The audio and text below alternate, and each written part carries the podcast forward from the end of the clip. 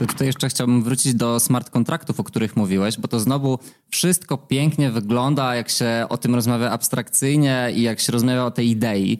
Tylko, że problem ze smart kontraktami jest taki, że w tym momencie umowy też są pisane zwykle językiem nieostrym. Tak, smart contract funkcjonuje świetnie, jeżeli chodzi o proste przenoszenie wartości. Świetnym zastosowaniem jest na przykład wyeliminowanie instytucji finansowych z, z, z takiej kwestii jak konta escrow, tak? O, Czyli tam, właśnie- gdzie mamy... tak. Dokładnie. Tam, gdzie mamy jakby złożyć określone dokumenty, które stanowią trigger do tego, żeby uruchomić płatność, to tu wszystko jest świetnie.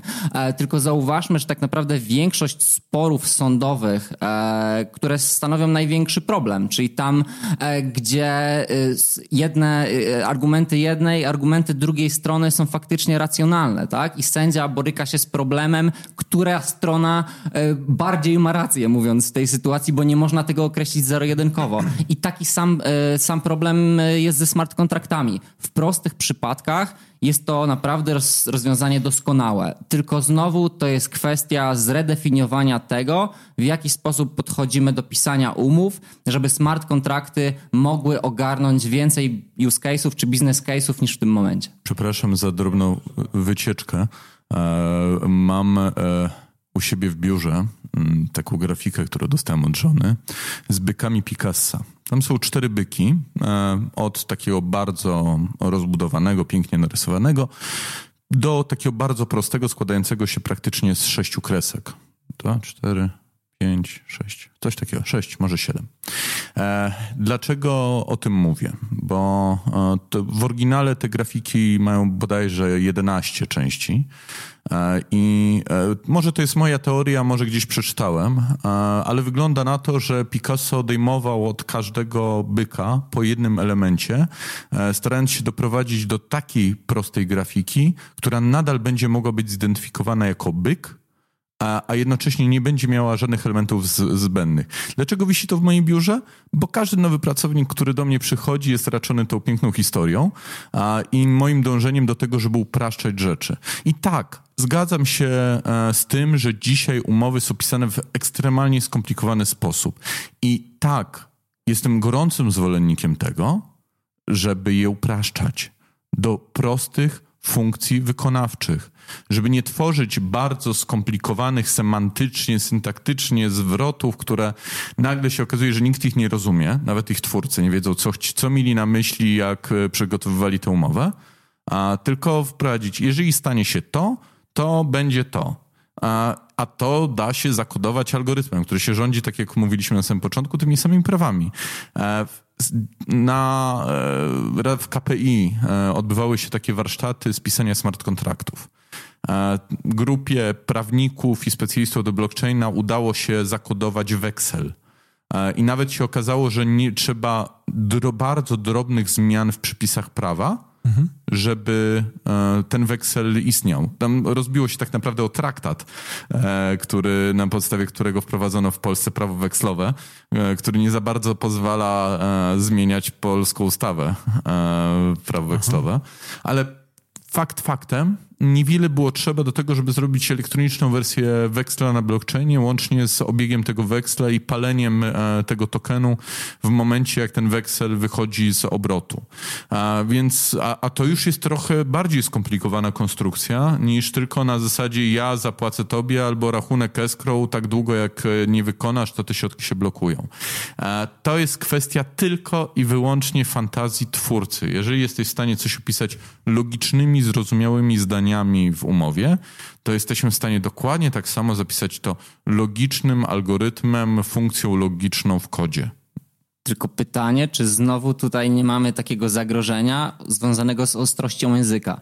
Tak, bo często nie da się w stanie, nie, nie jesteśmy w stanie każdego przypadku, mamy sami wątpliwości przy wykładni, prawda? Są w ogóle proces wykładni. Czy jesteśmy dany w przypadek w stanie podporządkować do określonej hipotezy, tak? Żeby potem y, powstał, żeby to jakby traktować jako trigger smart kontraktowy. Oczywiście wrócimy jeszcze na pewno do tego tematu y, kiedyś tam.